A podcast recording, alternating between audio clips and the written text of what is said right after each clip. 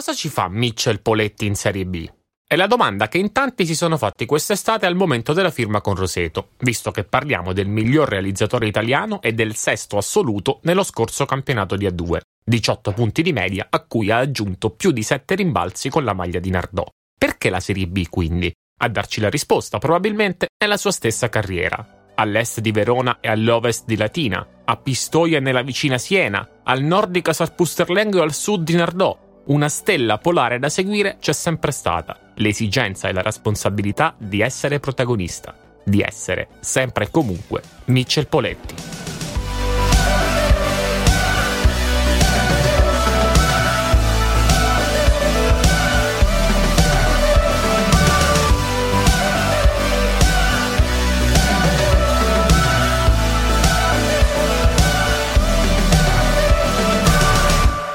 Doppio figlio d'arte, visto che mamma e papà erano entrambi cestisti, il giovane Mitchell Poletti a pallacanestro ci sa giocare e l'Italia del basket se ne accorge molto presto. Fa infatti parte della nazionale under 16 prima e soprattutto di quella under 18 poi, con cui conquista un bronzo agli europei del 2005 in Serbia e Montenegro, sbattendo in semifinale contro i padroni di casa che schieravano un certo Milos Teodosic. Rileggere a distanza di anni i roster delle nazionali giovanili fa sempre uno strano effetto c'è chi si è perso nell'anonimato delle minors, come Andrea Giroldi e Alberto Dinca, chi ha avuto solide carriere come Alessandro Piazza e Davide Bruttini, chi è rimasto un what if come Stefano Mercante, Gino Cuccarolo e in parte anche Matteo Frassineti. E poi c'è chi è arrivato in alto per davvero, molto in alto il mitico Mitch Poletti. Devo dire che allora, innanzitutto ha avuto una trasformazione incredibile in quanto giocatore perché quando giocavamo assieme lo chiamavamo il paletta perché dicevamo che non aveva il pollice opponibile perché quando gliela davamo sotto praticamente non segnava mai. E devo dire che adesso invece è diventato un realizzatore che spara anche da tre cioè adesso quando la prende da tre di solito segna quindi grande trasformazione. E aggiungo che fosse stato bravo a basket tanto quanto era bravo a scuola probabilmente adesso giocherebbe in NBA a. Scuola era molto bravo abbiamo fatto due anni a vivere in camera assieme, compagni di banco, giocare assieme e quindi devo dire che era un, un, ottimo, un ottimo studente, però purtroppo ora era uno di quelli che cioè, era molto più bravo di tutti noi ma non ci passava mai niente e quindi diceva sempre che non era sicuro, non era sicuro, poi dopo lui prendeva 10 e noi ci arrabattavamo per un 6. Lo avete riconosciuto? Sì signori, era proprio Danilo Gallinari, coetaneo e grande amico di Mitchell Poletti, con cui ha condiviso la militanza nel vivaio della Sigeco Casa al Pusterlengo, uno dei migliori settori giovanili ai tempi. Le prime esperienze tra i grandi, invece, sono a Borgomanero, Sassari e Fossombrone, ma è sugli anni di Forlì che si potrebbero riempire pagine di un libro.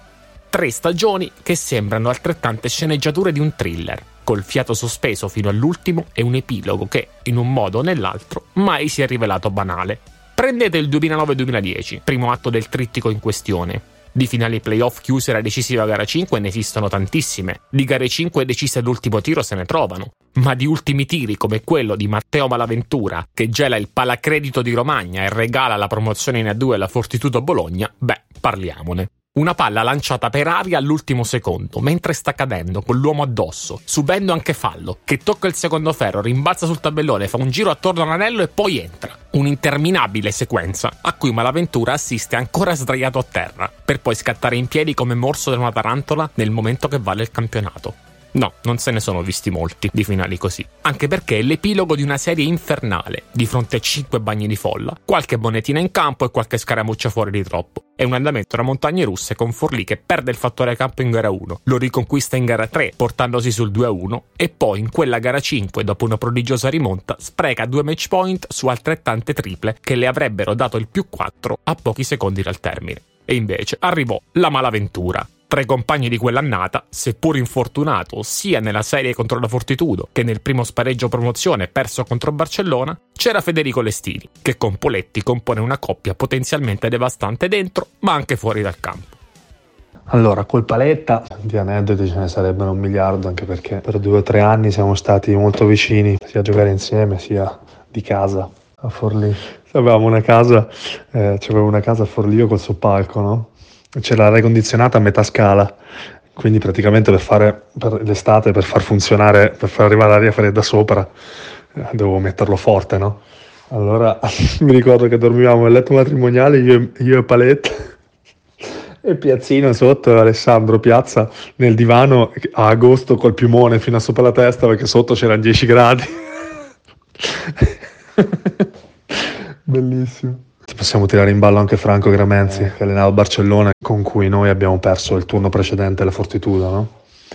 E dicevo sempre a Franco che se non mi fossi rotto il ginocchio io con la Fortitudo non ci avremmo mai giocato, ci avrebbero giocato loro. Altri episodi con Mitch, eh, mi ricordo di sempre con Piazzino, eh, delle Final Four di Coppa Italia, di Supercoppa, anzi precampionato. Eh, c'era il nostro concentramento a Reggio Emilia, noi perdemmo la prima partita se non ricordo male e poi c'era il nostro amico Frassinetti che giocava la seconda partita con Reggio, andavamo a fare un aperitivo, diciamo che tornavamo al Palabigi che non eravamo proprio drittissimi.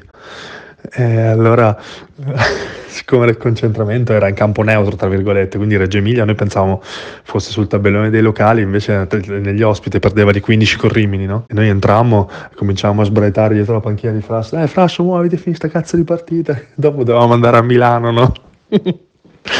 praticamente, praticamente Frasso che si girava, ci guardava e, ci diceva zitti, zitti, eh. e il Palabigi che insultava perché erano già sotto di 15-20 al secondo quarto e noi non ci eravamo accorti che che, che Reggio Emilia stava perdendo. Una roba fantastica. Poi vabbè, Formentera, perché facevamo serata e poi campetti il pomeriggio. Stupendi. Fantastici, veramente con Mitch sono passate tante. In realtà alla fine in Lega 2 ci andrà Forlì, perché i controlli Comtech condanneranno la F e sputeranno metaforicamente dal ferro, un mese dopo, quel canestro incredibile. Ma a proposito di cose che non succedono spesso, quante volte una squadra che ha perso 17 delle sue prime 21 partite riesce poi a vincere 8 delle ultime 9, prendendosi quella che rimane una delle più incredibili salvezze nella storia recente dei nostri campionati? In realtà, tra la prima e l'ultima giornata di quella stagione folle che vide la Fulgor Liberta scambiare pelle come i serpenti, di superstiti ne rimasero soltanto tre: Mitchell Poletti, Luca Campani e Alex Ranuzzi, che ricorda così quell'avventura. La classica stagione che al suo interno ne contiene tre, perché è stata tostissima, anche travagliata e abbiamo cambiato 18, abbiamo avuto 18 compagni di squadra. È stata tremenda fino a che appunto non abbiamo interrotto la, sco- la serie di 10 sconfitte di fila a metà, a metà campionato quando avevano esonerato Costo di Lorenzo e firmato Vucinic. Una delle vittorie della, della, rimonta finale che ci ha permesso di salvarci alla penultima giornata in casa contro Casal Monferrato di Hickman eh, con invasione di campo bellissima e fu la vittoria a Ferrara dove appunto la squadra era, era stata rivoluzionata mandato via Lorenzo Gordon, il pivo titolare. Mitch parte in quintetto, credo, per la prima volta, quindi un po' di tensione. Prima, azione, prima seconda azione della partita, assist di, di, di non mi ricordo chi, a Mitch, solo, completamente solo, sotto canestro, sbaglia. sbaglia, solo che ha la prontezza di prendere subito rimbalzo, fare tappin e, e due punti partita di Mitch finita, se non sbaglio, penso che abbia fatto più di 25 punti, 10 rimbalzi se non di più. Diciamo che fu proprio la partita della svolta, secondo me, della carriera di Mitch. Ed era iniziata con un tiro sbagliato da un centimetro, però ha reagito subito. Diciamo che da lì poi è partita la sua carriera. E altro, altra curiosità su quell'anno, cioè adesso ci vedete, siamo grandi amici, l'anno di, che ci siamo trovati a Siena, anche lì è un'altra annata molto molto simpatica a livello societario. E quell'anno lì siamo, siamo diventati molto amici con il eh, buon Bobo Prandine e Jay Packer. E però quell'anno di Forlì io e amici non ci potevamo vedere. Questa, questa curiosità cioè se eh, eravamo più giovani più immaturi quello che vuoi però ci stavamo letteralmente sul cazzo. Cioè se non ci mandavamo a fanculo ogni settimana non stavamo bene. E poi dopo cioè, non avrei mai pensato di diventare così amico con, con uno con, che, con cui ci sfancolavamo così tanto. L'anno successivo a Brindisi potrebbe essere quello del primo campionato vinto in carriera, perché il 14 giugno 2012 l'Enel di Piero Bucchi torna in Serie A. Ma Michel Poletti già da qualche mese è tornato a Forlì. Troppo pochi gli 8 minuti di media che il tecnico bolognese gli concedeva. La corsa salvezza della Furgo Libertas però stavolta non prevede un lieto fine. I problemi economici spingono la società a rivoltare nuovamente la squadra come un calzino ma stavolta non in positivo. Forlì perde tutte le 14 trasferte stagionali e nell'ultima di Pistoia un tifoso tenta di colpirlo con l'asta di una bandiera. Una settimana più tardi, un quarto d'ora dopo la retrocessione, però, è davanti alle telecamere, in conferenza stampa, a metterci la faccia. Non è da tutti. Dopo questi tre anni non esattamente noiosi in Romagna, comincia il suo Giro d'Italia, in quella che ai tempi si chiama ancora Lega 2. 2012-13, Capo d'Orlando. Prima esperienza da allenatore di quello che dieci anni dopo sarà il commissario tecnico delle nazionali italiane ai mondiali, Gianmarco Pozzecco, che subentra a Massimo Bernardi e in una delle sue prime vittorie, pensate proprio a Forlì, in diretta televisiva ai microfoni del compianto Franco Lauro, annuncia che non vede l'ora di andare con i ragazzi al Pineta. 2013-14, Imola, una stagione da incubo, una sola vittoria in tutto l'anno. Dal 2014 al 2016 torna alla Sigeco Casal Pusterlengo, questa volta da senior. Due salvezze da protagonista, 12 punti il primo anno e quasi 16 nel secondo, ispirato anche dall'intesa con Robert Fultz. Grazie per avermi interpellato su questo argomento che mi sta molto a cuore, Mitch Poletti. Mitch è un grande amico, è stato un compagno per un anno a Casal Pusterlengo dove abbiamo condiviso tanto, abbiamo legato un feeling molto importante sia nel campo che fuori. Direi che io mi trovavo molto bene perché era il perfetto lungo per me per fare pick and roll, le prendeva, le parava tutte e lui lo stesso ha iniziato a prendere molta fiducia quell'anno e poi ha fatto anni e anni molto buoni, non dico che sia merito soltanto mio, però sicuramente un aiutino nella sua carriera gliel'ho dato. Allora, aneddoti interessanti di Mitch Poletti, è indimenticabile un post partita perso male, penso ad Agropoli, dove coach Finelli dopo la, la partita, dopo la cena, ci, ci, ha messo tutti nello stanzino a vedere il video della partita e eravamo tutti insomma coscienti della grande figura di cacca che avevamo fatto, però insomma di star lì secondo me a caldo a mettere il dito nella piaga, non, non avevamo troppa voglia e Mitch è uscito a fine, a fine riunione con una quote che è rimasto negli annali e se vuole lo racconterà lui. Latina è, per usare le sue parole, la stagione che gli cambia la carriera. Coach Cramenzi lo utilizza per la prima volta da 4, lui lo ripaga con 16 punti e 9 rimbalzi. Le squadre più forti e ambiziose negli anni di A2 sono quelle che ha Verona, dove milita nel triennio 2017-2020 con un paio di brevi parentesi a Eurobasket Roma e Siena ma prima la Fortitudo Bologna al primo turno playoff, poi Treviglio nel secondo e infine il Covid che ferma il campionato mentre la Tezenis è terza, svegliano la scaligera dal sogno promozione. A Pistoia, in un anno complicato per gli effetti della pandemia e l'autoretrocessione della società, tiene la barra dritta. Salvezza tranquilla, ottava stagione consecutiva in doppia cifra. La nona e la decima arriveranno a Nardò, che per lo storico debutto in A2 si affida a Mitchell Poletti come uomo più esperto del roster arriveranno due salvezze, con tanta sofferenza soprattutto nella prima, in cui, come è avvenuto l'anno precedente, nel momento di dover cambiare allenatore, il pronto intervento è affidato con successo alla soluzione interna chiamata Michele Battistini.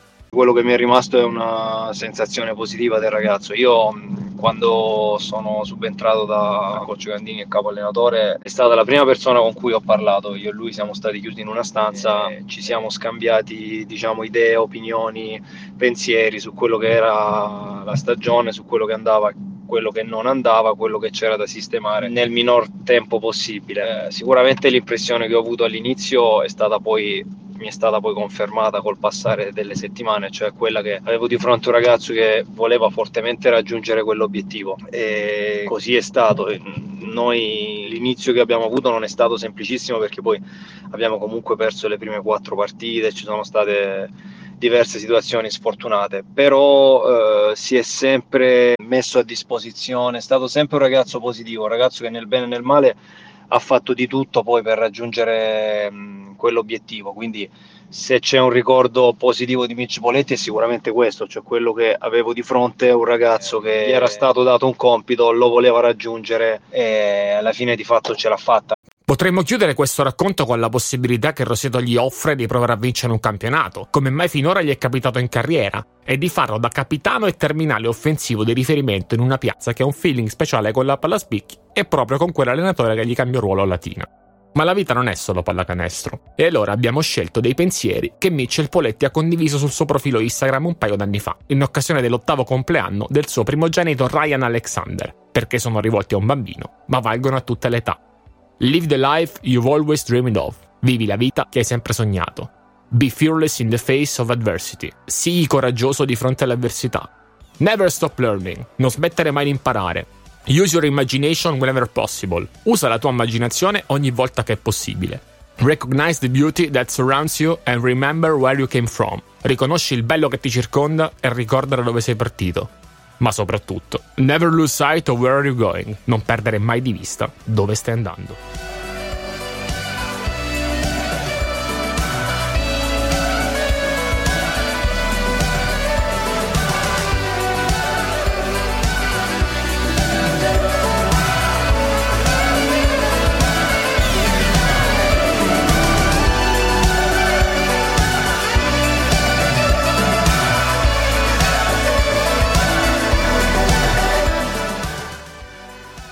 Ritratti è un podcast originale di Quinto Quarto.